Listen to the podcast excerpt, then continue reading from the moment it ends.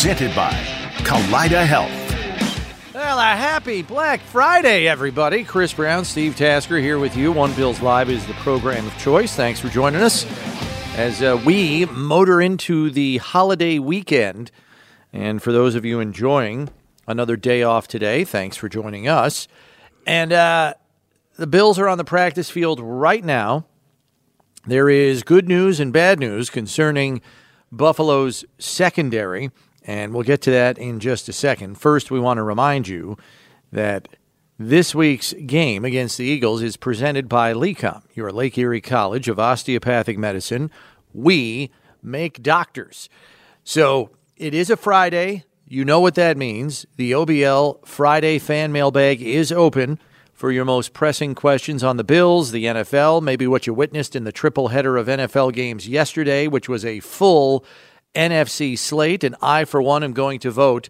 Can we not have only NFC teams on Thanksgiving? I realize that the Lions and the Cowboys kind of have the market cornered on Thanksgiving. You're always going to see them. But somewhere can we mix in an AFC team here or there? Six NFC teams. I didn't even watch the night game. I, I couldn't do it. It was too much. It was rare for me, but I was disinterested. Yeah.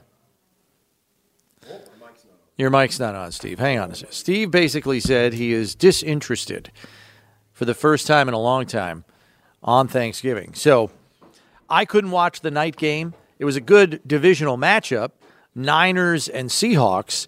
But you know, as far as I was concerned, once the once the Niners kind of showed and demonstrated some measure of dominance over the Seahawks, I was like, well, I know where this game's going because, I mean, what's his name, Geno Smith? He just flat out did not have it, as far as I was concerned. You guys are very distracting as you're trying to fix Steve's microphone. Show Yeah. Jay. Uh, Are we plugged in now? Are we ready? I don't know. Yeah, Why were we you disinterested? Tell me. Well, you know how I feel about the NFC North. So the game started. The day started out with the Packers Lions, and the Lions, and it's. Let me just say this: the whole world piled on my point of view after the fact when the Lions became Ordinary? the Lions that we all know and hate and love. Um, so the Packers come out and, and lump up the Lions, and then who? The Dallas Cowboys. Yeah, they're they're like six and one against They've been playing the 14 Holy Helpers for Oh half my the season. gosh, they're playing. You know, sisters of the- Giants twice. sisters of the poor. You know, little. You know, they're playing a country day school. They're playing all these teams that can't win a game, and they're just lumping them up. Washington being the the most recent, and now Jack Del Rio, their defensive coordinator, got canned Fired today. after they've given up forty five to Dak Prescott. Happy Thanksgiving. And then last, who played? La- I didn't even know who played last night. Who was it? Seattle Oh, Seattle, and San, San Fran. Francisco. It's like, they may as well be playing in Japan. I don't. Even, that's so far. Well, you're halfway there if you're in Seattle. I was, I was like, I, I was disinterested. Yeah, which I- is unusual for me. As you, you know, I mean, we're football. You know, our football. I was like, eh. Yeah, I, I was done. I was I had eaten too much food. I was in a tryptophan coma. I was just like, yeah, I, I can't do it. Can't do the third game. My my father-in-law likes watching football. He looks he looks at me. He's on one couch, I'm on the other. He goes, "There's another game?" Yeah, I was like, games. "Oh yeah, it's a triple header now on Thanksgiving." He goes, "Ah," and he couldn't do it either. Now, today I will be watching. Yes, it does have an impact on Buffalo's outlook as far as the division is concerned. And of course, as we all know, we are cheering for. We are Jets fans today. Jet fans. We are cheering for the Jets. And and lo and behold, Tim Boyle is starting at quarterback for those New York Jets. Does they this- are at home at MetLife Stadium, and I'm just going to say this: having grown up in the New York metropolitan area, I can un- unequivocally tell you, Patriots hatred aside, you know, with the Belichick, I'm coaching the Jets. No, I'm not. I'm going to New England. And that whole saga for the better Right. part of the last 20 years. Right. Despite all of that, the number one hated team for Jets fans are the Miami Dolphins. Um, so they will be in full froth today at the beginning of the game, and then hopefully the Jets can give them something to stay in the game with.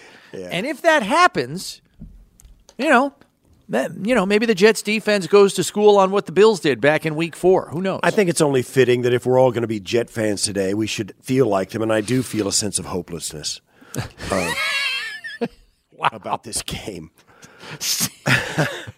so I'm, I'm Steve coming out in full- like Yosemite Sam I here, am- guns ablazing. I am full. I am full jet mode today, feeling a sense of total, Hey. total hollow. I mean, you you you make light of it, and you're you're being facetious. I get it, but at the same time, the Bills need some help here. Uh, the Dolphins are two games up on them in the loss column. Granted, there is a head-to-head that still exists at the end of the season, yeah, but Oh, you need you need the Dolphins to trip up here somewhere. that's right. I mean, They they you got to match them in the loss column and beat them at the end of the season in Yeah. week 18. That's that game is going to be a prime time game. I would think probably the the 12th of the season for the Bills because it's to be it's TBD. We don't know when it's going to be played, so they'll call that game coming down the wire. I'm telling you, it's going to be that's going to be a, a from this end of it. Looks like it's going to be an absolutely gigantic game yeah. because it, it- you got to think that Well, let's hope we get there with that game meaning something, because that will mean the Bills climb back have into it. climbed back into it, and the Dolphins have faltered a little bit. And I'll just say, the Dolphins' offense has not looked the same the last couple of weeks. I mean, they gave the Raiders every opportunity to tie them at the end of the game at 20, and the Raiders just kept puking on their shoes. Oh, the Just Raiders! couldn't do the it. Raiders treated it like the third helping of turkeys. Like, no, please, no, you take it. Yeah. right. So they didn't want that game. Terrible. Uh, yeah. So now we're so, and that this is the problem when you get yourself in a position where you're six and five and you need help. You're relying on teams like the Raiders and the Jets to do do you a solid, and more often than not, right. they disappoint you. Right, which is why. So you just got to keep winning and hope that other team has a has a dog day right. and just you know just serves up a win for somebody else. Win your games, man. Win your games. The Bills are in a spot now where they're going to go into the NFC champions house and beat them to stay above 500 this late in the season. You got to you got to get within shouting match, a shouting range of the playoffs. You got the Eagles, the Chiefs, the Cowboys coming up. The Cowboys don't really scare me And you have them here. and you've got them here. The, on the road against the the Super Bowl teams, Yeah, that's a that's a little bit of a task. bro. You know, and you got the yeah because the Cowboys are down there feasting on a bad division. You know, the, well, They are. The, Eagles and the Cowboys. The Eagles and the Cowboys are pretty good teams, but you know the Washington Commanders and the Giants are the Giants are in the middle of the rebuild, and they're still down to the studs of their house. So uh, you know, I, the Bills are playing this another first place schedule, just getting crushed by that at this point of the season. Uh, and they've dropped some games that we all have all seen that they shouldn't have dropped. And that's probably the biggest difference, I would say, between the Bills and the Eagles this season in particular. The Eagles haven't played their best for portions of the year either. They didn't play their best on Monday night, but they find ways to grind out wins. If if there are if there is a major difference between Jalen Hurts and Josh Allen, I think we can all agree Josh Allen is more physically gifted than Jalen Hurts. But the more important thing here is how they play the quarterback position. At any point in time, Josh Allen can make an unbelievable play and help you win a football game. Jalen Hurts knows how to get games in the garage. Yeah, He doesn't do anything spectacular, but he doesn't screw it up for you either. that's right. He and, is and he's got a good roster around him too. Guys that can make some plays around him. He's got some guys, and so does their team, their whole team. So they were they were in the Super Bowl last year for a reason because they were really good and they close out games and they they don't flinch. Well coached. All that stuff coming down the stretch is important.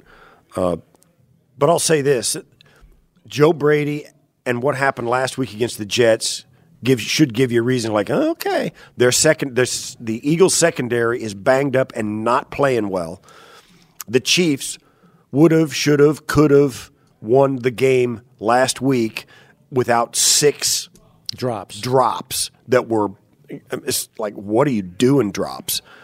Uh, so sec- they lead the league in drops right now. The Chiefs do.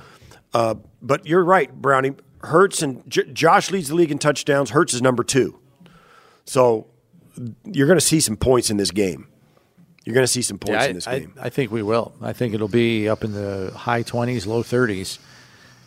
I don't know why, but I, I just have that feeling that we're going to see a little bit of back and forth in that game, which, you know, I think it'll be a one possession game at the end, just like it always is.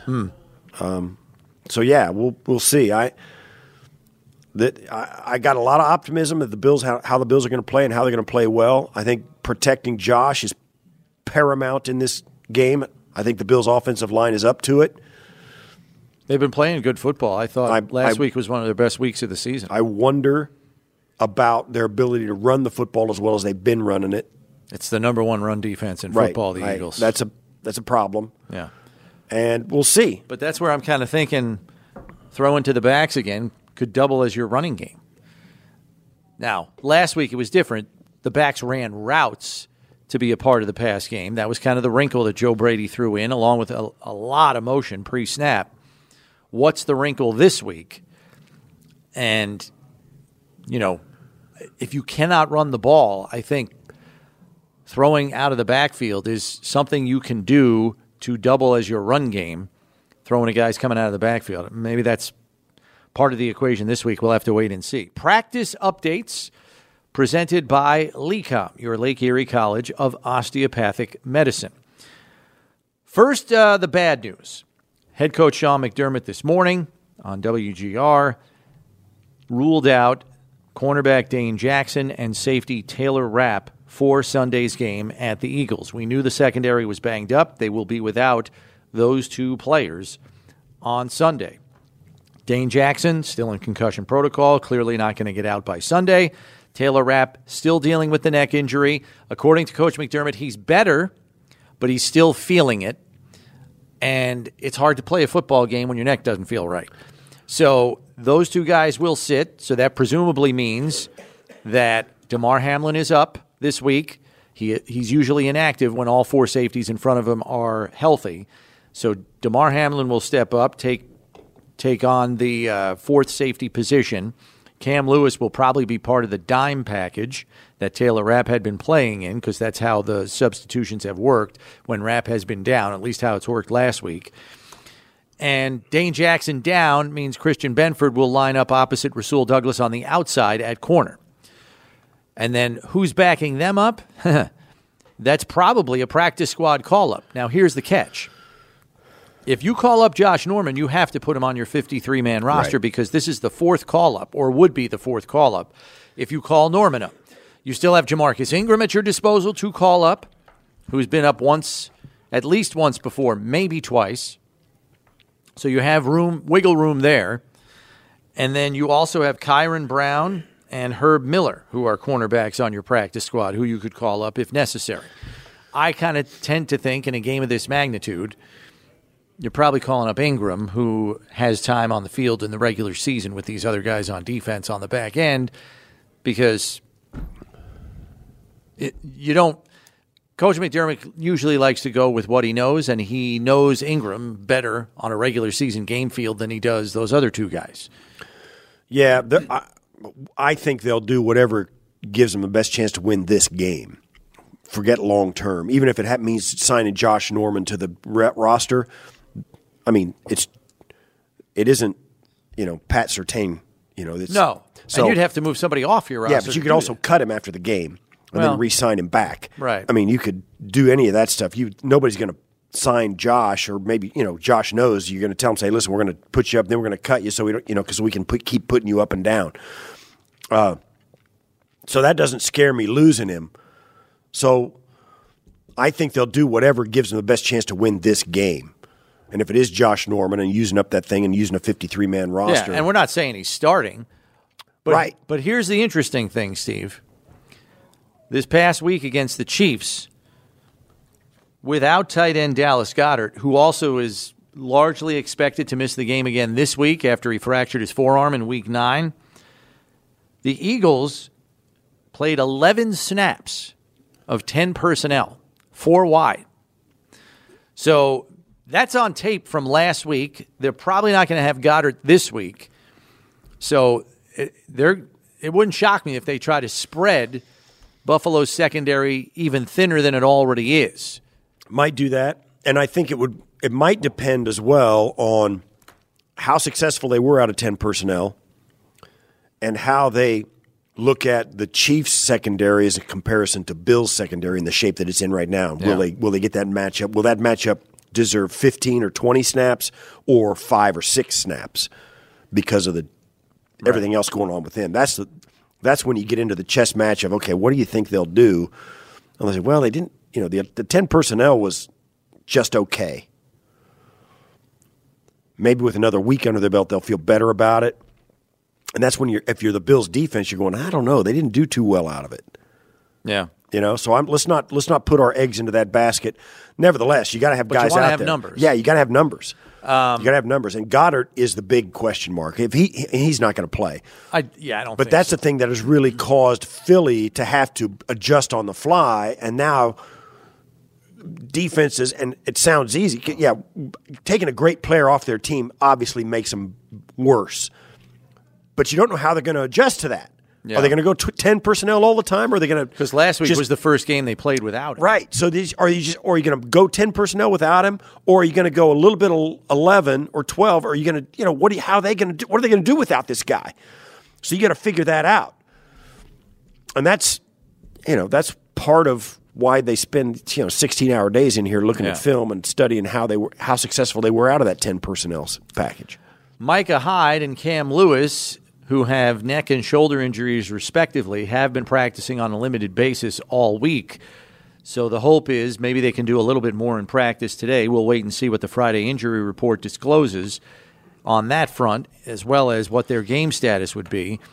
The good news is Taron Johnson, who left last week's game with a head injury and was in concussion protocol, cleared concussion protocol. So he is expected to be available for Sunday's game, and that is certainly good news because I think you can make the argument, Steve, based on the position that he plays between him, Rapp, and Dane Jackson, and no offense to those other two guys, he's far more indispensable than Dane Jackson and Taylor Rapp right now, based on the role that he plays. Yeah, So having him back is absolutely huge. But he's a he. Yeah, he's key to their success. and and has been since he's stepped on the field. I mean, his ability to play nickel, and I, it's interesting because most of the great corners coming out of college play outside corner because it's, considered more difficult. But an inside corner, uh, which is a nickel guy, who he's the guy that always grabs the slot guy, kind of lines up head to head on him, and he's the what used to be called the fifth defensive back, which is why they call it nickel, five DBs. So the nickel guy comes in, and you don't, he's usually the third corner. Well, sort of now in this day and age, because everybody runs three wides, and Taron has proven himself. He's not a number one draft pick, but it's a skill set because he's scrappy and he weighs a buck ninety. So he's got a little bit of a little bit of girth that he can go in and he sticks his nose in the run game. He's good in space in those tight spaces or the op- where the guy where the running back or the the slot receiver can go inside or outside, release inside or outside. If you play outside corner, you've got the boundary to help you kind of funnel the guy to where he can't move. When you're the slot guy, there is none of that. So they have to have a special skill set, and you don't get that practice in college. So Taron, will- if if they knew Taron Johnson was going to be the kind of player he is, he doesn't go in what the fourth round. Fourth round. He does not last until the fourth round. He's gone. But because it's a unique skill set that sometimes gets overlooked or not really exploited in the college ranks, you come to the pros and say, "Hey, look at this guy." yeah.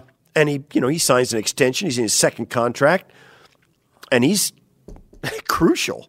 Mm-hmm. So he's and you hear it. I mean, we'll have Greg Cosell on today, the show today. Oh, he is- loves Taron Oh, he is all over Taron. He thinks Taron is the key element to having them be a top five defense. the coach McDermott did provide an update on tight end Dawson Knox, who is on injured reserve. He has already been there for the minimum of four games, which is when you're put on IR, you're going to miss at least four games before you can come back to the active roster. Coach McDermott said earlier this week that he is not ready to return to the active roster and play.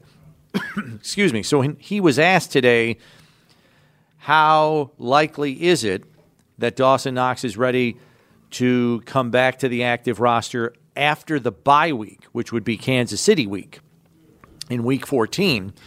And Coach McDermott said, I'm hopeful, but we're not certain.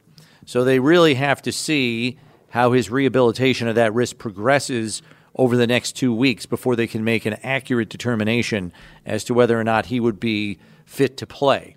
So, hopeful, but not certain were the words that Coach McDermott used on that front.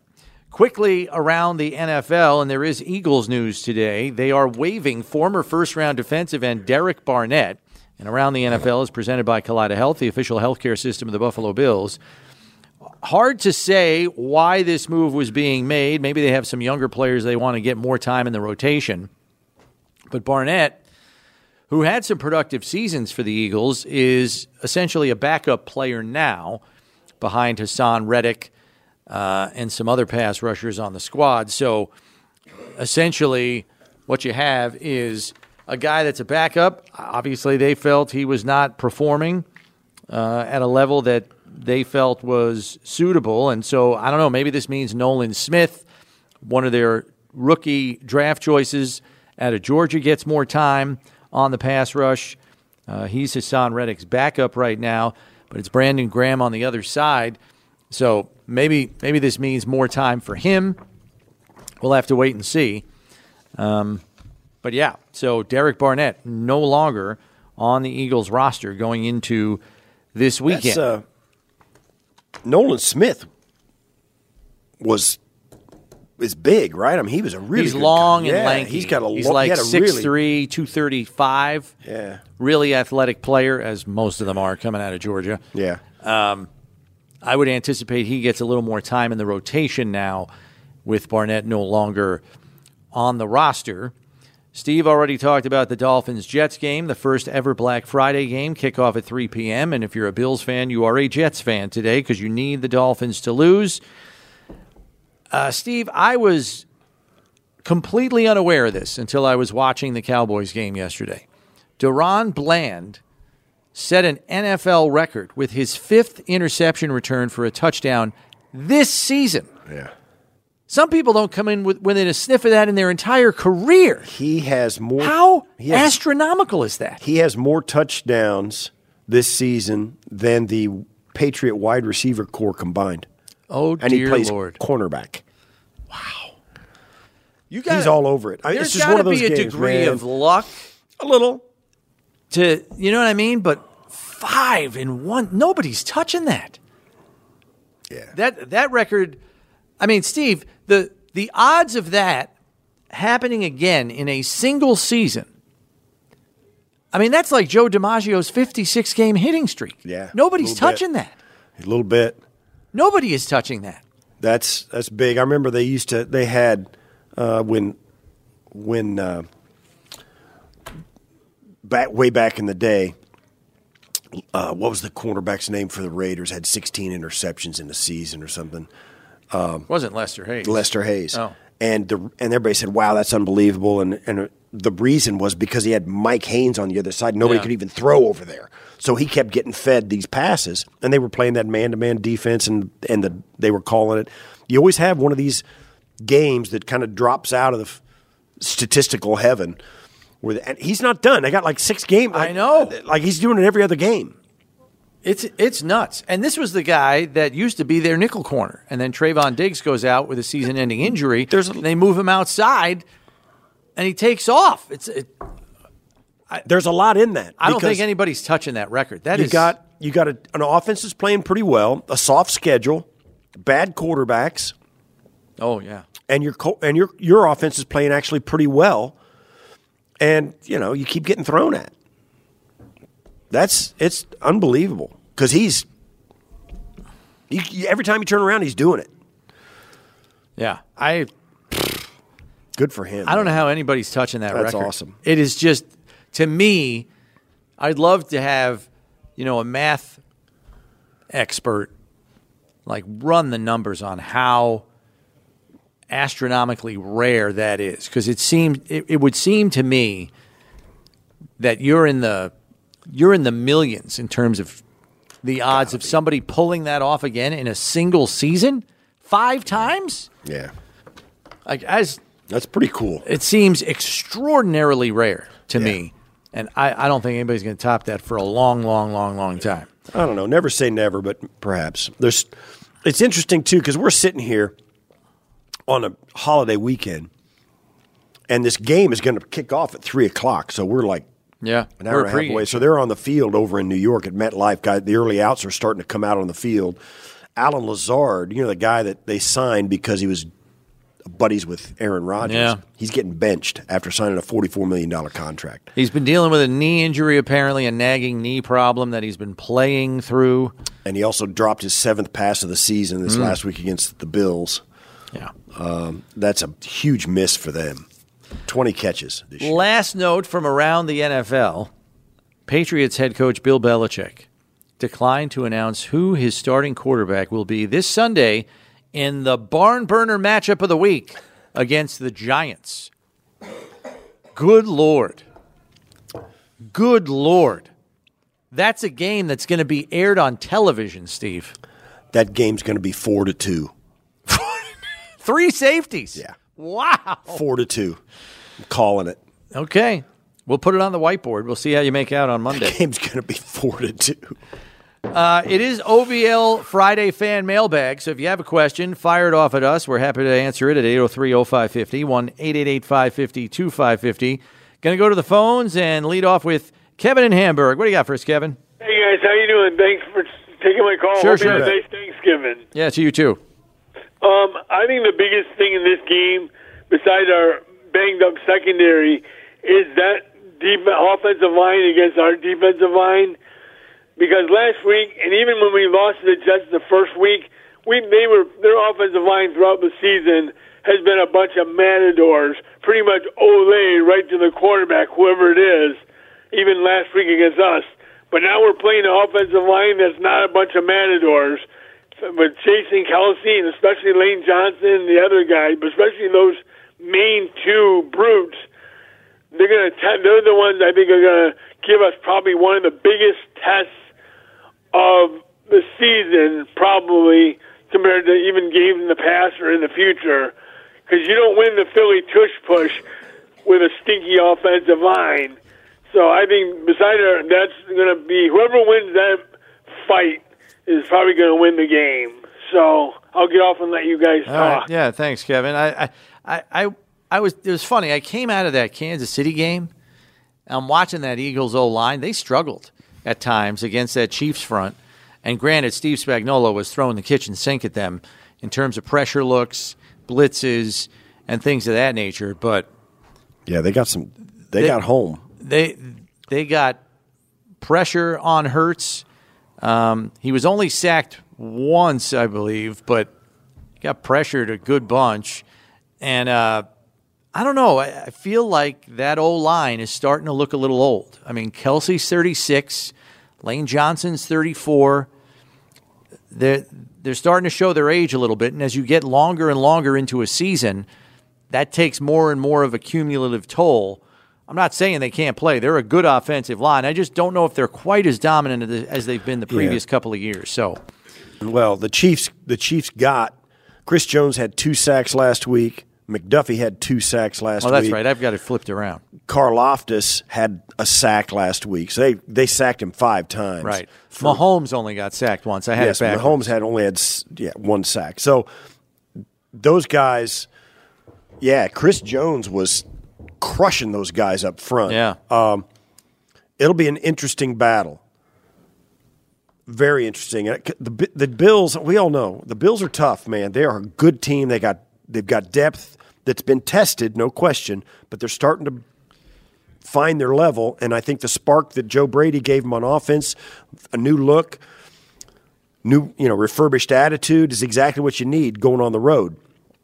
That's going to be a tough road game, but I think this is going to be a really, really. I think it's going to be a heavyweight bout. Um, and I like our fronts against both their fronts. Not, I'm not saying we're better on both fronts. I'm saying we can hang in there with these fronts. I don't think we're overmatched on either side of the ball up front. I think the Bills' offensive line has been highly overlooked and underrated, I think, this year. They've got the same five guys starting every week. They've stayed healthy. They're getting better. O'Cyrus Torrence has played very well as a rookie coming in there. Uh, and they've all had their moments, no question. Spencer Brown's having his best season as a pro. Yep. Uh, they're going to be tested this week because the, the Eagles have athletes and big dudes who are athletic up front on their defensive line. So it's going to be a test. But that's why he brought in McGovern and that's why he got in Osiris. Two big guards who can kind of hang in there and, and and bolster your front and hold the hold the line. It's going to be a really good game. Yeah. As these teams came into the season with a lot of expectations and they've proven they're worth it. But the Bills, it's been, you know, they haven't won all of those close games like the Eagles have. And that, that speaks to the seasoning that the Eagles have had in the playoffs and that kind of thing. So we'll see. But I'm you're right, Kevin from Hamburg. I up front, I think the Bills are going to get tested like they haven't been, but so are the Eagles, in my opinion. Break time for us here. When we come back, we've got more of your phone calls. So if you're holding at 803 0550, stay where you are. And we'll also have the latest edition of Excuse Me, Mr. Tasker. We'll see what story Steve's got for us next here on One Bills Live, presented by Kaleida Health. It's Buffalo Bills Radio.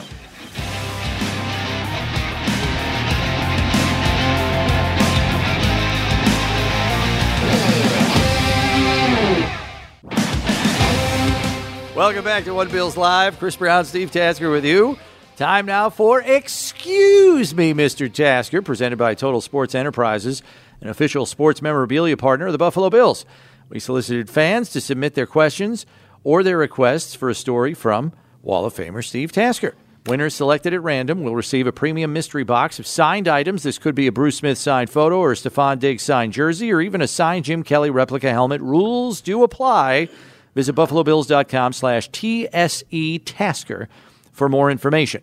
And this week's question comes from Trevor, who says, Hello, Steve. Do you have any scars from all the punts you blocked and big collisions that you had while you were playing? Absolutely, yeah. I uh, not from blocking punts, although I did have a nice little bruise after one or two of them. Uh, but you know, the thing that happened to me a lot was when I played.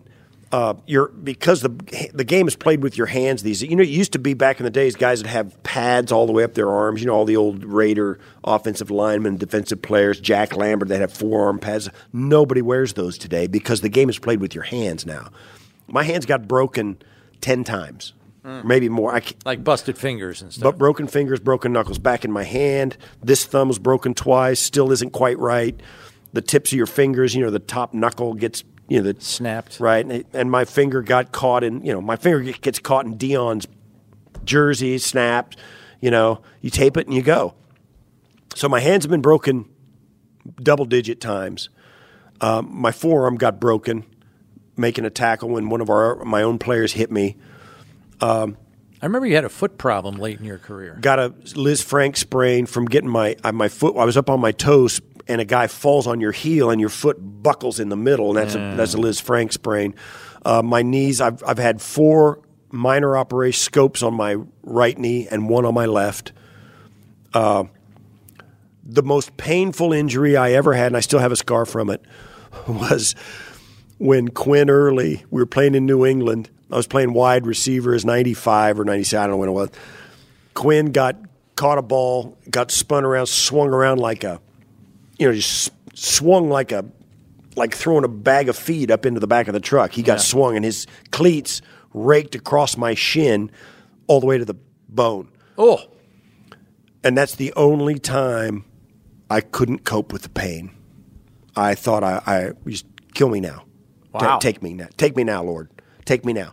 I was on even the, with your socks on, it went right and- through your sock, right and- through your flesh. And so I was on the sidelines. Just so happens the Monday night it was Monday night football, and the the camera went down and showed me on the sideline, and whatever I was doing, that's the only time my wife s- said, "I was really worried about you," because that's the only time when she, because I come off the field and we're at a home game and the fam- family's in the stands, and I just point to my finger and I just give her the it's broke right here. I just I let her know. Yeah. Because she wanted to know why were you? Why did you stay down? Why did you do this? She goes, you, you just don't you ever not give us a look up in the after you get hurt. You don't you ever not give us the I'm okay sign or whatever. So there was a lot of that going on, and I I tell you this all the time. The most underrated aspect of what it takes to be a professional football player is the the toll that it takes on your body and how difficult it is to prepare yourself mentally to get hurt when you kind of feel like you're going to get hurt.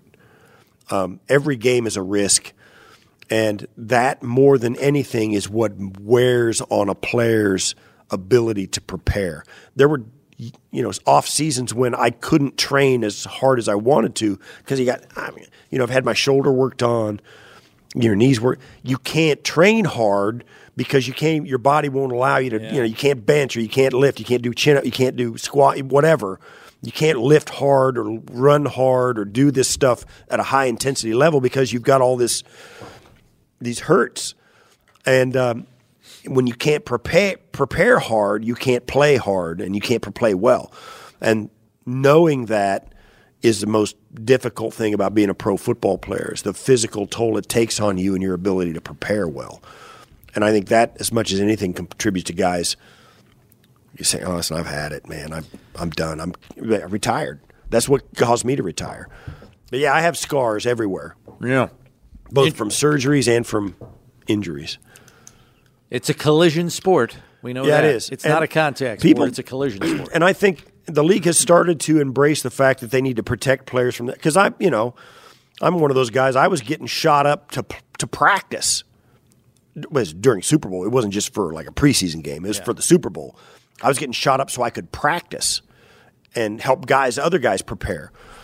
So you really have that mentality that uh, you'll do anything to play. So the and the clubs nowadays, particularly here in this building, they're saying like Taylor Rapp is probably sitting there going, "I feel like I could go," and they're going, "Yeah, you know, you're not. Yeah. we're going we wait a week? That I think it's really something the league has done a much much better job with is protecting players from themselves. I know I needed it. Yeah. All right. Well, that is excuse me, Mr. Tasker. Congrats to Trevor, who will be getting that mystery box from TSE. We got to get to the phones here on an OBL Fan Friday, and we'll go to Judy in Buffalo next. What do you got, Judy?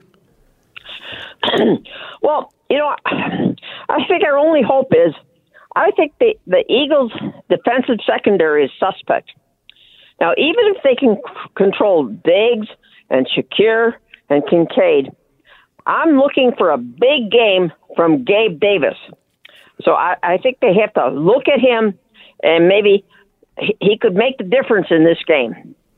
Okay, so you're counting on Gabe uh, to kind of be the forgotten man by the Eagles defense. And look, the Eagles defense has had problems this year. They've given up 21 passing touchdowns in 10 games. It's the third most in football. So they have been victimized on a pretty regular basis. Now, that being said, it looks like they're starting to tie some things together and get the new mix kind of all on the same page because Bradley Roby had to fill in for Avonte Maddox at nickel corner, and then he was hurt and out of the lineup. He's just come back. He had a red zone takeaway last week. And Kevin Byard, who they acquired from the Tennessee Titans in a trade at the deadline, is now playing safety. He had a red zone takeaway last week against the Chiefs. Those two takeaways were instrumental in Philly pulling off that road victory at Kansas City last week.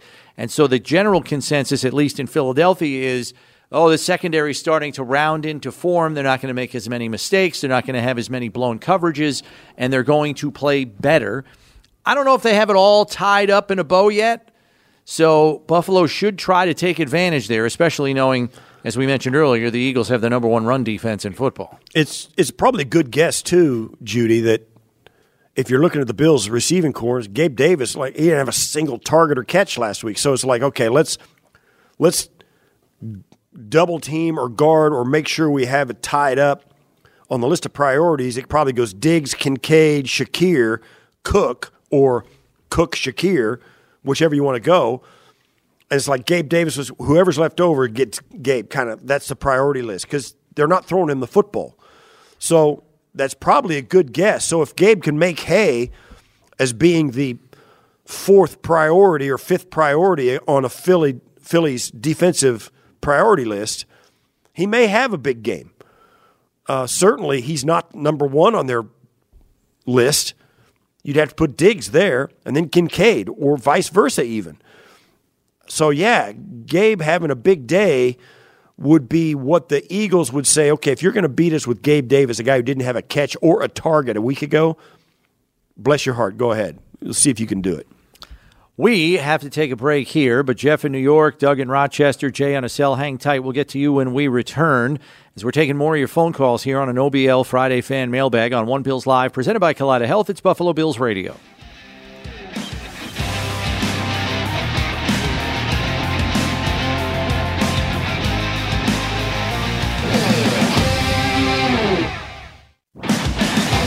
It's another giveaway week. Enter for your chance to win a signed Rasul Douglas football at buffalobills.com slash giveaway. It's presented by Ticketmaster. Hop online and enter for your chance to win. We go right back to the phones and to Jeff in New York next. What do you got for us, Jeff? Hey, everybody. Uh, love the show. Hope you had a relaxing Thanksgiving. Thanks for taking my call. Yeah, yeah, sure. Uh, yeah, you know, I, I've seen him for years play, and uh, Leonard Fournette. I, what, how and when do you think we could start building him into our offense? Because he's definitely a powerhouse out there when he's on. So I'm curious your thoughts on that. Yeah, um, it's hard to say right now. And with the performance that Ty Johnson had last week, I think he's going to stay right where he is. Um, Ty Johnson was impressive last week against the Jets. I think he runs with power. He has burst. And uh, if he can show that he can hold up in pass protection and pick up a blitz too, he might be able to carve a rollout for himself Yeah. in this offense going forward. If they can keep winning games without him, I want to keep doing that. And then I want him to get late in the season when they need a little fresh and then plug him in like for New England, Miami, and then the playoffs and change up a little bit. Give him a little boost of energy when they need it, when they want a crescendo through the playoffs. And just use him like his nickname, Playoff Lenny. Yeah, right now, he's an insurance policy. Um, Right. Yes. Right now, he's an insurance policy. I think that's in best case scenario. You win enough games to get in either win the division or get in as a wild card, whatever it is, and then when everything, when you need guys to, when you need somebody to be a hammer and need some fresh legs and a little boost to your offense, then you plug him in. Then you plug him in. Yeah. We'll have to wait and see. But That's best case scenario. Obviously, worst case is he's you know he, you got to play him because somebody goes down or whatever. Yeah, which is why he's on the practice squad. He's an insurance policy right now and a pretty dang good one. Let's go to Jay on a cell next. What do you got for us, Jay? Hi guys, how how was your uh, holiday? Really good, Awesome. thanks. Hope you hope yours was good too. It was very good.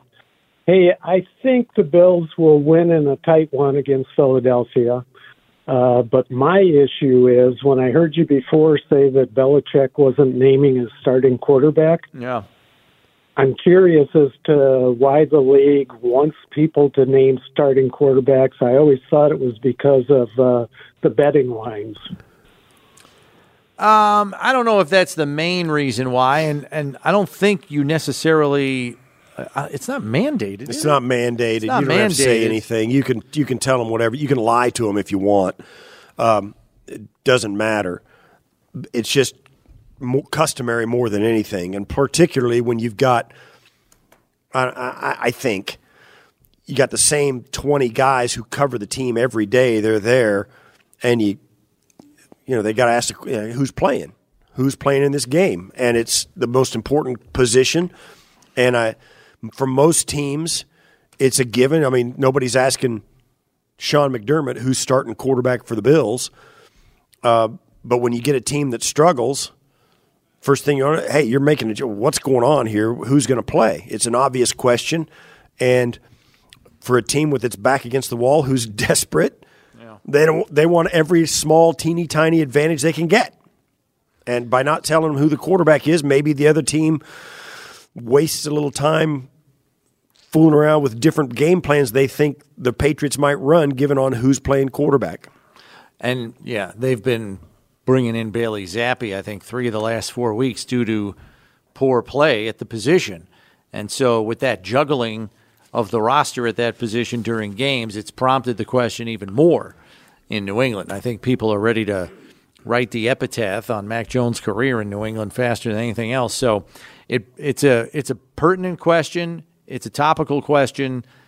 Belichick chooses not to answer, and he's got every right not to because there is no real mandate to do that. Let's go to Max in Buffalo next. What you got, Max? Uh, yeah, I was just wondering if you guys kind of felt like, you know, every time, like Chris, you were just saying that the Eagles have let up 21 touchdowns over the last 10 games. You know, um, it just seems like with those statistics, every time the Bills face a team, that they really just somehow are turning it around, or that just doesn't seem to be the case at that point. I don't know if you kind of see it similar. Um, I, I think you can find a couple of examples like that, Max, and thanks for the call. I would say Denver was starting to hit their stride when Buffalo played them, and so that was a much tougher game than maybe it appeared on the schedule when it first came out. Jacksonville had started to hit their stride entering week five after being a little up and down in the first couple of weeks of the season. The Jets certainly were not last week. They they were fumbling around, having a tough time just scoring a touchdown. So I wouldn't put them in that category. You could argue that maybe the Eagles secondary is rounding into form as we mentioned last segment. So maybe if you feel like that team is hitting its stride from that individual part of their team, I might be inclined to agree with you. So the you know, who knows where the Chiefs are going to be in 2 weeks, but they certainly aren't playing their best football right now, but as we know, it's a week to week league. A lot can change in a couple of weeks. Right, right. By the time they play them, um, the Eagles also had the benefit of a bye week going into that Chiefs game, and they tried some different stuff on defense and on offense. And we'll actually hear from Greg Cosell on that very subject when he joins us in hour number two. But yeah, I mean, you can always find a couple of examples catching the team, catching an opponent at the wrong time. They're riding high, and you're not. You know, the the Bills went six weeks without an interception and then Rasul Douglas gets two. You know, Yeah. So you just never know. Yeah, it's every team will have rhetoric coming out of their city about how they're fixing what's wrong.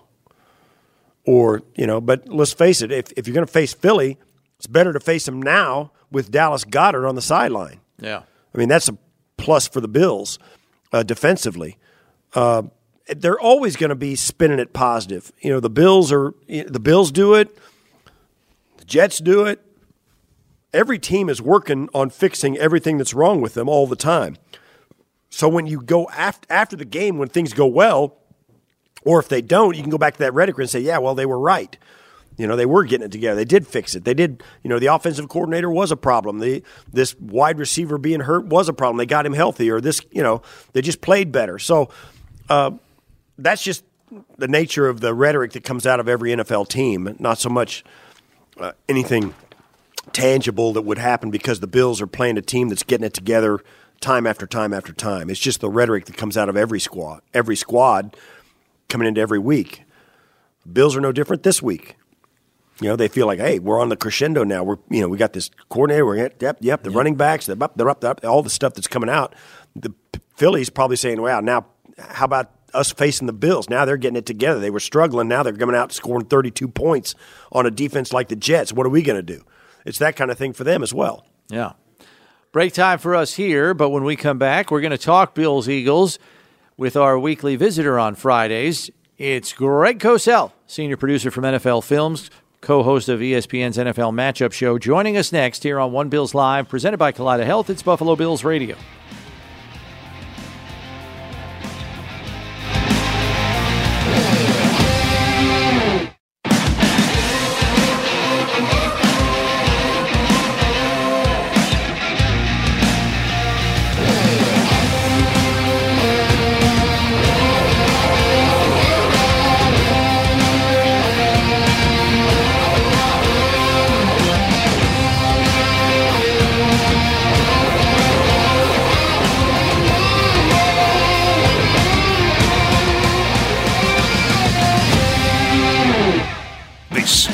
Bills Live, presented by Kaleida Health. All right, hour number two on a Friday means only one thing. Senior producer from NFL Films, Greg Cosell, joining us, and Greg's appearance on the show is presented by Scott Lawn Yard, an official commercial site work partner of the Buffalo Bills. And this one's a biggie for the Bills this week. As we know, not a lot of wiggle room for them at six and five on the season. Meanwhile, the Eagles riding high at nine and one, best record in the league. And the Bills have to play them on the road, where Buffalo has only one victory this season. Pretty crazy uh, how lopsided it's been between road and home. Greg, hope you had a good turkey day. You might even still be uh, burning off some of those calories you consumed yesterday. How much? How much pie did we down yesterday, Greg? Because I, You know, I held up my end of the bargain. Are you not a pie guy? I do like pie, but you know, I was good yesterday. I did not overeat. I know most people, Yeah. you know, do that on Thanksgiving. I, I- I didn't really overeat, so I, I felt pretty good about it. All right, I you're a didn't get better- home you're a better man totally than me. Stuffed. Yeah, I'm a big I'm a big overeater guy and big, big yeah, and and also you know the obligatory nap on the couch and you know I'm do I do the whole thing. I am stereotypical old man. I'm just like eat and sleep. That's good. Well, there you go. There you go. Yeah. Yeah. and then uh, sneak then sneak ice cream the rest of the night. Wow, so, yeah, you so are bad. oh, that, that, that, now there you go. I I, like that. I am an Steve's absolutely got us all beat, apparently. I am okay. absolutely unapologetic old man. Okay, let's well- go. okay. Steve is a foodie. There's no doubt about it. Uh, let's begin here, Greg. Uh, we see the Bills with a get right performance. First game with Joe Yeah. Brady, and probably the two biggest wrinkles that we pulled out of the game. More pre snap motion than we have seen from the Bills all season. It was Without motion question. with a purpose. And then, second, they used the backs in the passing game and not just as a checkout check down option. There were designed routes for the backs in this game, something we also haven't seen a whole lot of previously. What were your thoughts? Yeah, I mean, those two things stood out. If you had asked me the question, what did I see? I would have said those two things.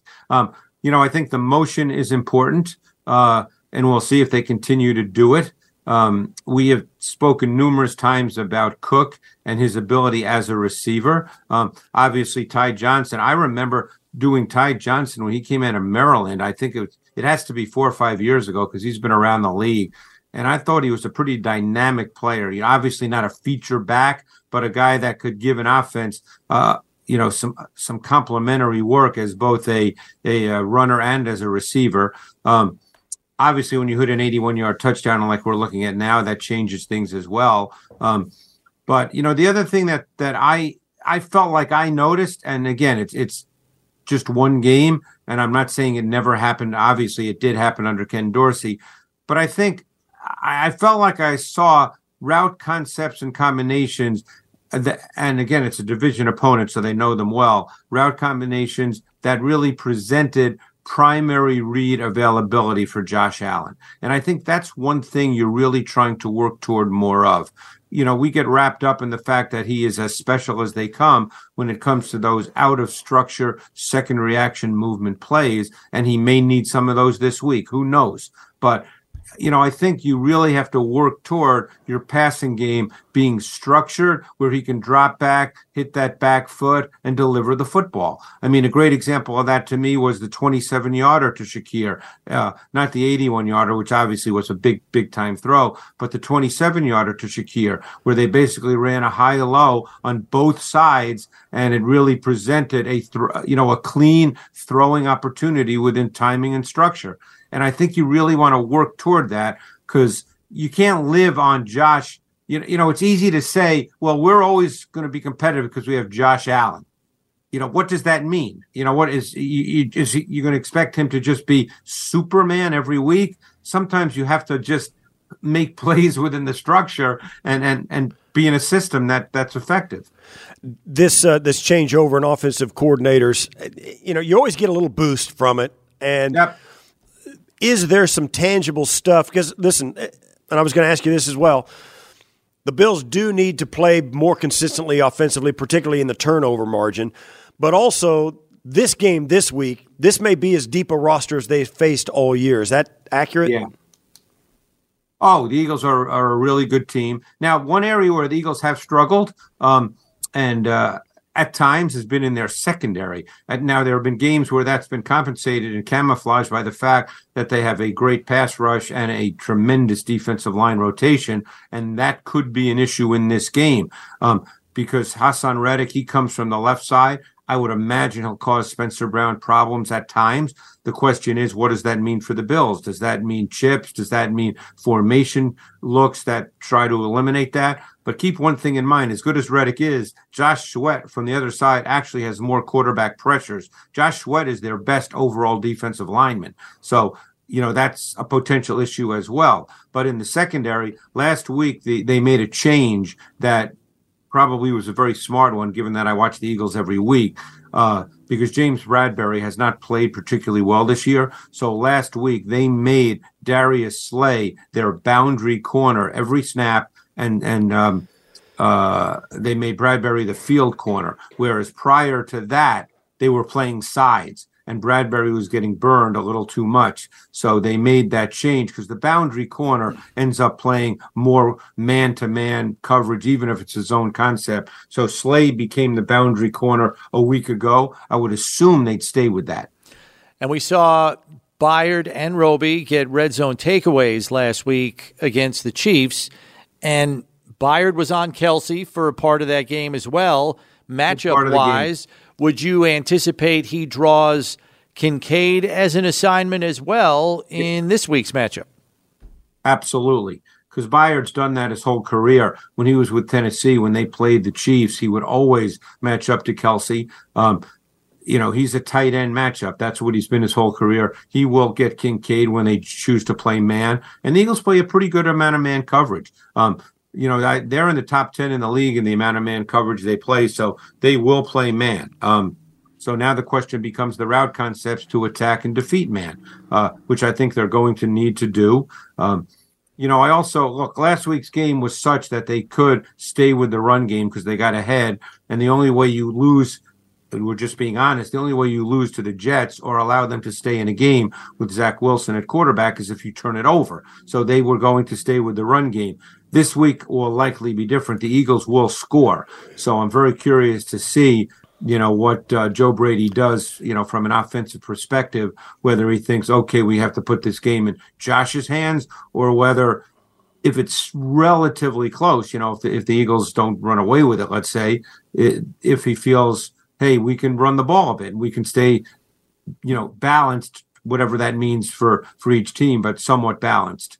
So you got this team uh, with a Joe Brady offense, and that's the kind of the decision you got to make. How are you going to play it? You've got to kind of yeah. keep abreast of them. Jalen Hurts has got like 24 total touchdowns on the year. Josh has got 28. They're one and two in the league. You do expect this game. I mean, you're going to have to keep up on the scoreboard, right? It's not going to be like a, a six to three matchup, right? On this, these teams are going to no, no, and and just Steve, I think you guys would agree because of the, the Bills on defense with the injuries they've had. You know, it's it's you know, you hope they play really well, but they're not likely to hold the Eagles totally down. Um, the Eagles have great weapons on the perimeter in AJ Brown, who's certainly a top three, top five receiver in this league. DeVonta Smith is really good. Obviously, Goedert's not going to play, so he's a top tight end. But um, you know, the Eagles have a lot of weapons. Um, they have a really good offensive system. Um, so you know, Hurts is an interesting guy because he's obviously very, very good. Um, but they run a really good system as well that presents a lot of clean looks for him, and he just he executes at a high level. Um, and and he gives you second reaction ability. So you know, in many ways, it's it's it's tough in in a number of areas when you play the Eagles because Hurts can make those special plays that Josh can, um, as we're seeing right here. Uh, but he also can run the system really effectively, and that's that's the way he's grown as a quarterback to the point where he's one of the higher level quarterbacks in the league. Without Goedert last week, we saw the Eagles dip their toe into some four wide looks, you know, going to yeah. personnel a little bit. Should we, especially knowing that the Bills' secondary is going to be a little shorthanded because uh, Taylor Rapp and Dane Jackson have already been ruled out of this game. Should should we should we expect to see more four wide looks from the Eagles to try to try to spread that secondary thin? Yeah, I would expect that, especially with the quality of their old line. Um, I think that they always feel like they can protect Brownie. You know, they got arguably the best O line in the league, and I don't think they view protection against any opponent as a problem. So I would think that you will see four wide. Um, you know, Julio Jones is there. He's not what he was, obviously, but he doesn't need to be. They're not going to play him 60 snaps in the game.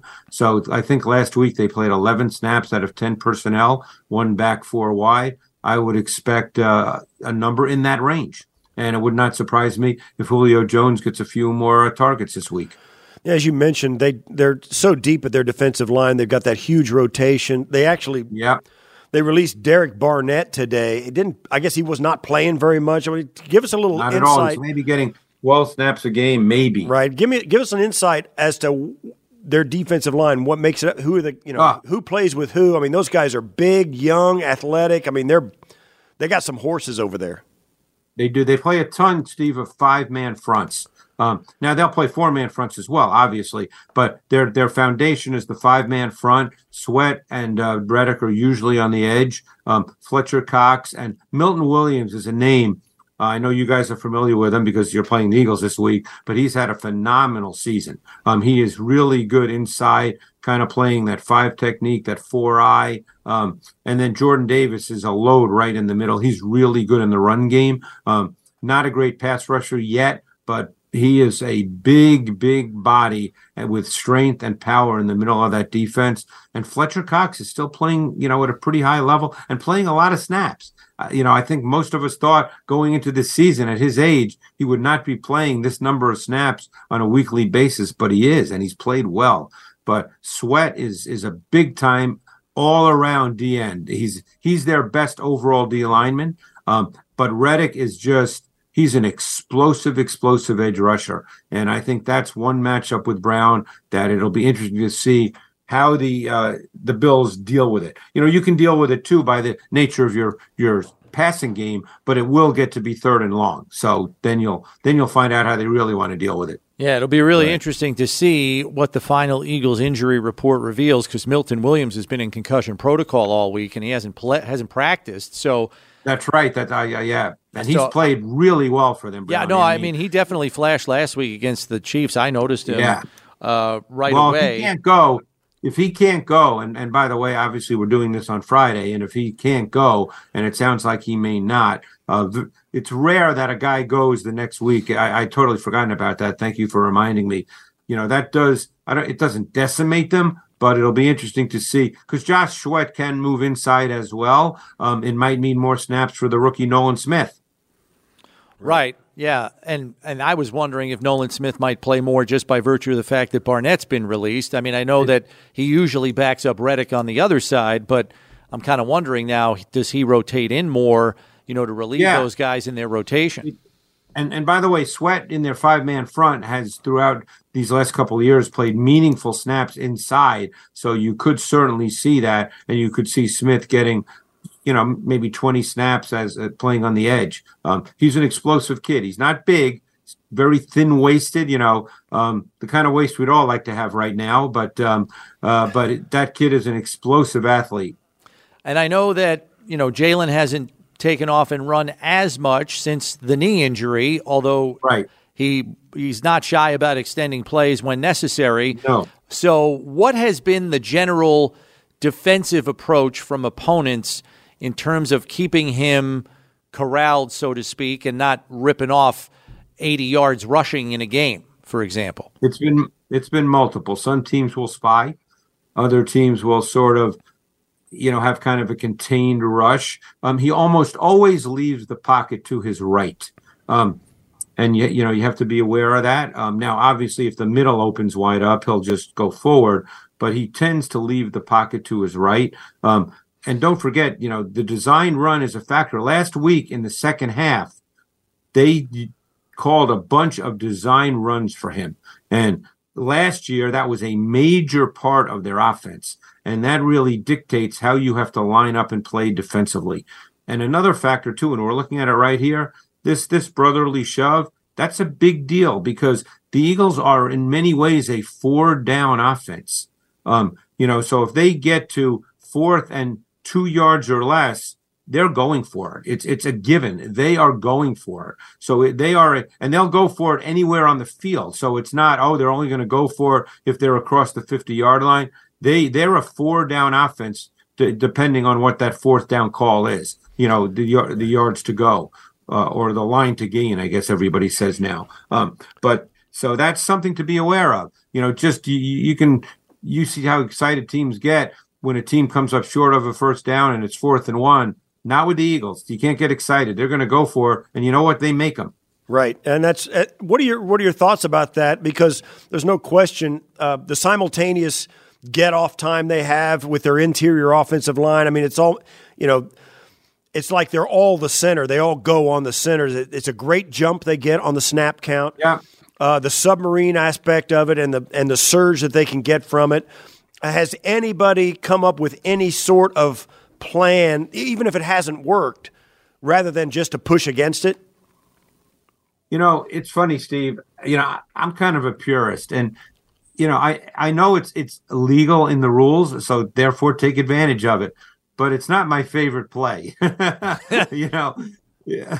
yeah, I mean, I am it. being I'm being kind. It's not my favorite play. So no, normally when I see it, I'm I don't study it. I just like you know watch it and then I move on to the next play. But there's no question because it's it's legal and allowable. They're the best team in the league, far and away, executing that play, and it changes the whole approach to the game. I mean, I remember it wasn't this past week, but I think the week before they went for fourth and one. I think they were on like their own 28 yard line. You know, that's unheard of. But they they'll do that. It doesn't matter that's just part of who they are, what they do, and they make it. Yeah, that offensive line, though, they did have their share of problems with the Chiefs' front. Steve Spagnuolo kind of threw the kitchen sink at them. Hurts got yeah. taken down almost a half dozen times on sacks. He was pressured on a number of others. Not for nothing, but the Bills are coming in here with the second most sacks in the league, behind only Baltimore. I mean, they have a formidable front that they can throw at this Eagles front. I mean, if they can get them – in some, you know, third and medium, some third and longs, sure. that's when Buffalo's defense really shines. I realize that is easier said than done. It's a formidable offense that the Eagles can put on the field. Um, I'm just kind of curious what you think of that matchup and what the Bills, at least their defensive front, can throw at yeah. this group. Well, the, the Eagles' uh, O line has had two games this year in which they've struggled. The Jets, where they were actually handled, um, and they lost to the Jets. And then this past week, where they did struggle, you're right, Brownie. So th- this becomes the the the unit for the Bills that really has to perform at a high level. They've got to get around Hurts. I will tell you this about Jalen Hurts: he's a very good player. That's inarguable. But Jalen Hurts is, is has a tendency to leave the pocket prematurely. He will drop his eyes and he will look to move. Now he can make great plays when he does that. Uh, you know, just like Josh Allen can make great plays when he leaves the pocket. So, but you do want to get him in that mode. You want to get him moving, and then you have to account for the movement. Now, as I said, and believe me, they probably have five guys studying just Jalen Hurts on the Bills, you know, scouts, staff, the whole deal. Me, I'm one guy, so I can't I don't know every nook and cranny here, every nuanced detail. But he predominantly moves right. You've got to be prepared for that. He will break down in the pocket prematurely. He will look to run. So, you know, you want to get him in that mode, but then you've got to handle it. So yeah. that that's just the way it is. Last thing I wanted to throw at you, knowing the secondary shorthanded for the Bills in terms of numbers, uh, we've seen Rasul Douglas follow the number one receiver a little bit each of the last couple of weeks. He did it against Courtland Sutton on pass plays. He did it to a certain extent against Garrett Wilson last week.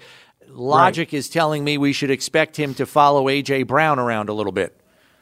Uh, I guess that's possible. Those things are always hard to know, Brownie. Um, but you know he's their best corner, so it, it's possible. The Eagles do a really good job moving their receivers around.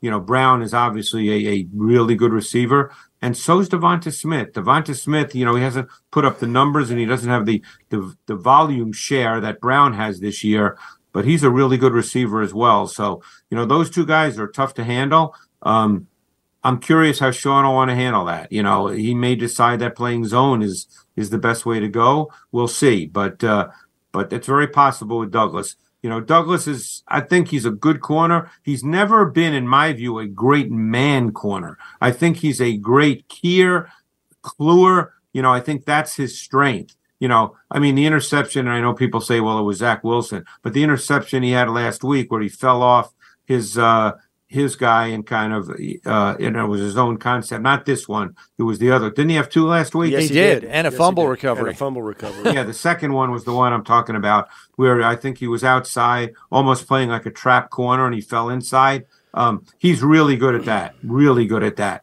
Yeah, this is it This right is here. it. Yeah, and Yeah. you're right. Yeah, he fell off and just read. Yeah, he reads the quarterback's eyes extremely well. He's got good size.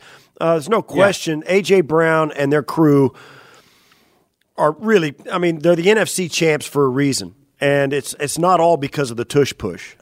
Yeah. No, no, they're a really good team. I mean, you know, you got to remember. I mean, you know, it's they've won what like go regular. se- I mean, even if you count the Super Bowl, they what have they won? Something like twenty seven of their last thirty or twenty eight. I mean, I don't. The Yeah. number's ridiculous, Right. And you know that happens for a reason.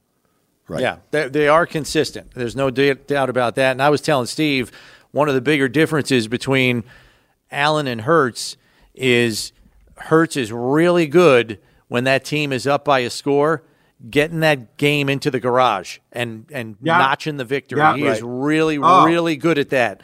And and one final point: when they've needed a drive, okay, and I, this is cliched, but it's true. I mean, Steve knows this, you know, from playing. When they need a drive, a touchdown drive in the second half of games, They get they it. get it. Yeah. Yeah. And you know, I I mean, that's they they they win games in the second half. I mean, they win. Yeah. All right. Well, Great, we're hoping thanks. for a close one and an entertaining one. Thanks, Greg. All right, thanks, guys. Appreciate it. You All bet. right, that's Greg Cosell, senior producer from NFL Films, joining us as he does every Friday. Uh, yeah, I'm hoping for a tight game so the Bills have a chance to to pull one out, maybe with some late game heroics. Um, but yeah, the, the Eagles think- are a consistent team. They don't beat themselves much. It's rare when they do. So the Bills have to be at their best in all three phases and then hope they can force them into a couple of uncharacteristic mistakes to get maybe a couple of extra chances for their offense, take points off the board for, for the Eagles offense, and then, you know, maybe, just maybe, you come up with a win that nobody was expecting because they need one. they Yeah. need it. Yeah. They Uh, need this game more than the Eagles do. Yes, they do, no question. And also, it's interesting to think about what will happen to the narrative going into the bye, coming off a win off the NFC champions. I mean, Oh, if they pull it off, yeah. what a huge boost it would be for morale, for everything. The whole national narrative about the Bills would change drastically. Uh, this is a big game for this team, big, much bigger than it is for Philly, and uh, it's and it, it's also a yardstick. There's no question about it. Uh, I'd be, yeah, you got you just got to acknowledge that. You just got to acknowledge it. No question about it. We are getting the Bills Friday injury report as we speak. It has just been released. And here is your situation Dane Jackson is out, Taylor Rapp is out. Everybody else on the injury report, good to go.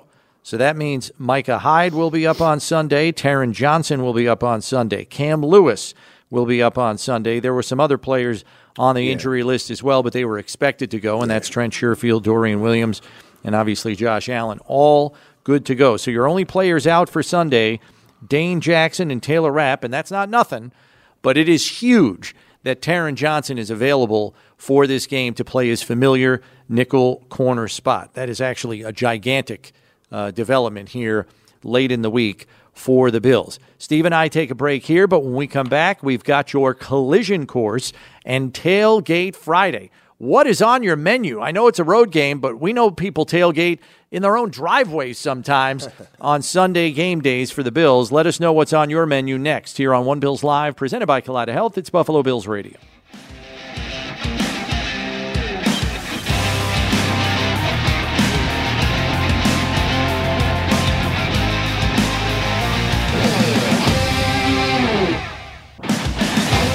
All right, it is time for Collision Course, brought to you by Gabe's Collision, the official auto collision repair center of the Buffalo Bills. Get back in the game.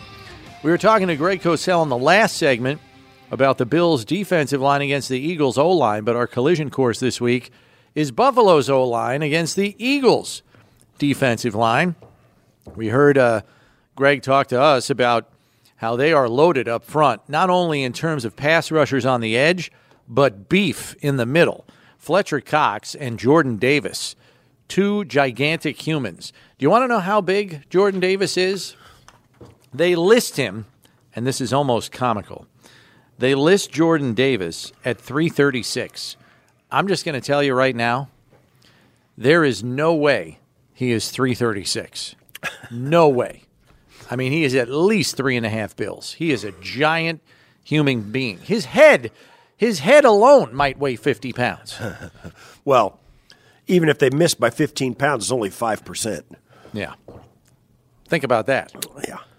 So they've got, you know, they've got strong, sturdy interior players. They have quick, bend the edge type pass rushers. You heard Greg Cosell himself say Josh Sweat is probably their best pass rusher overall, um, and he doesn't even lead the team in sacks. Haason Reddick does with eight and a half.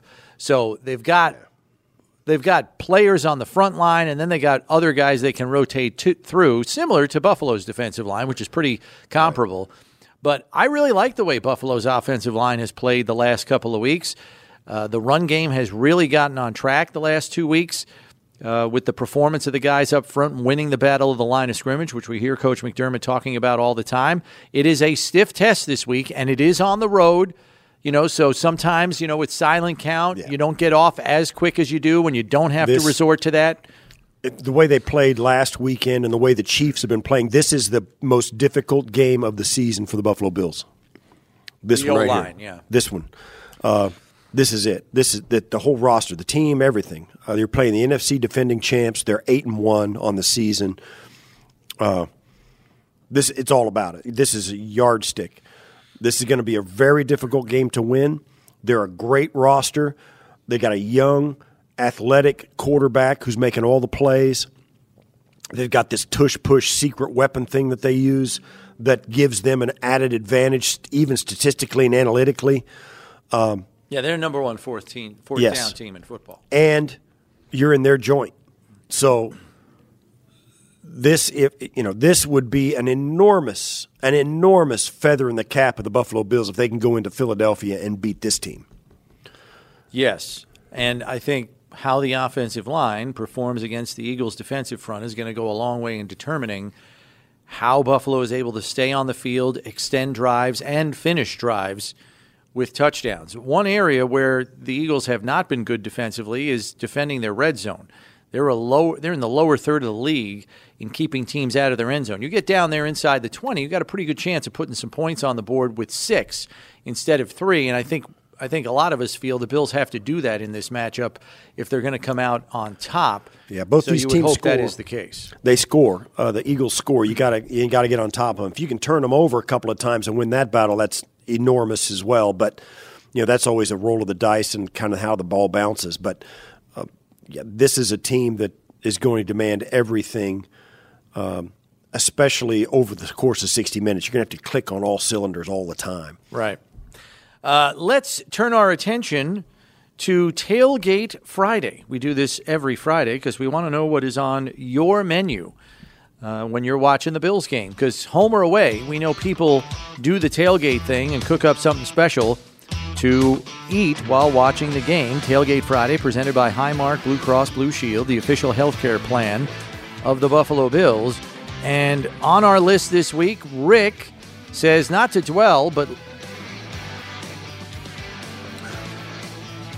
Yes, the other one's David. David, sorry, I, I was on the wrong sheet here. I was looking at the other one. David says Smash Mouth football burgers. They really just smash burgers with buffalo sauce and blue cheese mixed in, and then wings and fries with gallons of blue cheese dressing. I don't know if I could go gallons. I, I like blue cheese as much as the next person, but not. I don't overindulge. No, I love blue cheese dressing. I do, but Yeah, you yes. put it on your salads all the time. I've Yeah, seen all you. I eat. Uh, yeah, I like that with buffalo sauce and blue cheese mixed in the ground beef with the smash burgers. Nice, and then with the wings and fries as well. Fries are fries are hard to do when you just don't buy them. You know, they're hard to do. You can't oven fries are like nothing. Uh, they're horrible. I don't like them.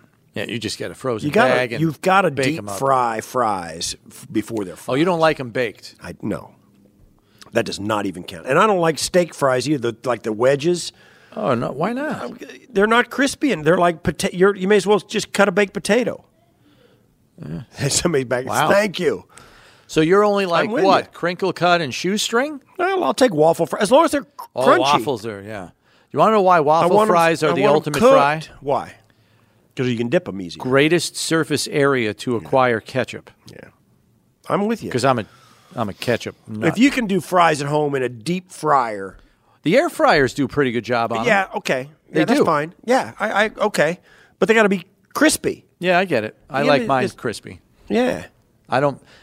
I mean, the worst is when you get fries from a fast food establishment and you can't eat them right away, and by the time you get to wherever you are, they're soggy. That's the uh, Yeah, worst. it's the worst. It's the absolute worst. the worst. But if you can do those well, without you know having to buy them, if you can do them yourself well, that's I that's kudos to you. It's underrated. It is Yeah. very underrated. I would agree with you. Let's go to the phones here on the OBL Fan Friday and get to who's up here. We got Zach in North Tonawanda next. What do you got for us, Zach? Hey, so my big thing was when uh, I forgot his name from NFL uh, films was talking about Josh Allen being like Superman. I mean, when did we come up with that name for him? A couple years ago, right? Maybe a season ago. And he used to what? Run the ball a good amount. I mean, he was making plays. He was hurdling defenders. He was trucking. He was not afraid to take off. And that's, I mean, no team wants that with their starting QB. Yes, but look at Josh Dobbs right now. And I think we need to do that again more. Just a little bit. I mean, in the last three weeks against Denver, Jets, and uh, Bengals, he ran the ball four times against Denver, eight times against Bengals, and five against the Jets. So it's not a lot, but when you got Jalen Hurts running 12 times, Josh Dobbs running 10, even Russell Wilson ran the ball nine times. And defenses used to be afraid of us with running and passing. Yeah. And Gabe Davis isn't. I love Gabe Davis. But last week, what did he have? Nothing. And they know they have to cover Diggs with two. So then they're leaving it up with Shakir or Kincaid. I don't know when Knox is coming back. But they know that we don't have a lot of offensive weapons, and we just fired our offensive coordinator. And we're looking like a weak team. And if we're standing in the pocket, our O line is a good O line. But how much can they hold up from a good defense like Philly, like you said? Yeah. The dude's a beast. Yeah, I get it. Those are all good points, Zach, and I, I respect him. I don't mind if you got some design runs for Josh. I really don't. Um, I think he finished with 10 total carries last week, and I think the stats bear out when he has 10 carries or more, the Bills are something like 19 and 1 um, when he has 10 Yeah, carries he had, or more. He had five carries last week. oh, okay. I thought he had more than that. He had five carries. Um, here's the thing, too. With Jalen Hurts, the tush push counts as a rushing attempt. Yeah. Um, so if he has four of those in the game, that kind of boosts his, his average. I don't think it's and Greg Greg Cosell's the guy you couldn't remember from NFL films. Greg's told us, you know, they're calling. They've got some called runs for Jalen Hurts as well. Although he's had a knee injury in the past month that have kind of changed their numbers a little bit, um, and rightfully so. Uh, he may getting be getting better, and they may start doing that again. But uh, I, I'm okay with Josh running it. He did a nice job of it. I like when he runs out of the pocket when things are covered and he just, you know, he just converts a third down with his legs and then slides. Nobody has a problem with Josh running and never taking a hit. Everybody has a problem with Josh taking any kind of hit, whether he's in the pocket or running the football. So that's where the you know that's the the line you got to draw. Uh, if you need it to win a game, do it. But the the the holy grail is to have him never take a shot and still be able to win the game from the pocket or just sliding down and converting a third down on a scramble. I'm with you though. You get deep into the playoffs or get into the Super Bowl, that kind of thing. Yeah, give him ten called runs. Let's go. Yeah, do whatever you got to do do. what you got to do. Let's win the game. Uh, but you got to get there, and you need him healthy to do it. Back to the phones and to Jack in Kenmore. What do you got, Jack? Good afternoon, gentlemen. It's good talking to you. This is what, I, my opinion, I, I think Philadelphia will be a little bit flat in this game because coming off that big game against uh, the Chiefs, okay? That's just my opinion. Okay, and the other thing is here. That that play they run, we used to run a little league, high school. Okay, we used to call it wedge. We had a wedge one and a wedge two. He, he used to coach high school, Sirianni. So that's why I think he came up with this thing. He calls it the tush push. Go Bills. Let's beat the Philadelphia Eagles this week. Thank All right. you. Thanks, You Jack. bet. Yeah, I mean, I get what you're saying. Uh, it was certainly an emotional victory for them last Monday night against the Chiefs because it was the team they lost the Super Bowl to last year. They wanted to beat the Chiefs. It was evident that it meant something to them. And sometimes it's only human nature to have a letdown the following week where you're playing against a team where there isn't any of that stuff packed into the game. Personally, Jack, I hope you're right. I hope Yeah. they do come out flat. Maybe. May, don't count, you can't count on that. No, you can't count on it, but I'll take it if they want help, to do it. But yeah, you can't count on that. You can't tell me those guys are going to come out there not mentally ready to play. They've been to the Super Bowl and they're eight and one, and they're going to be Nine and one. nine and one, and they're going to come out of there. You know, you got to think they're going to come out of there with blowing smoke out their nose. So, you know, that's that's fine. Um, and you're right that the wedge, the tush push, everybody's calling it. Uh, there's a lot of smart guys on the other side of the ball as well. My thought in defending the tush push would be, particularly on a fourth and two, where they're going to try and go for a little longer. I would have, you know, obviously you line up your big bodies if you can up inside, and I think you try and get that momentum going sideways. You you come off the ball and push them off to the side, so that you know they'll come off and you just hit them broadside, hit them broadside, and try and get them going sideways rather than straight forward. Uh, that's the key, I think, to getting it stopped on a you know a little longer push. Uh, if you can get them going sideways, um, maybe that would work. But it's it's a really effective Yeah. play, and uh, and they get it done. Break time for us. Steve and I close things up for the week next here on One Bills Live. Stay tuned.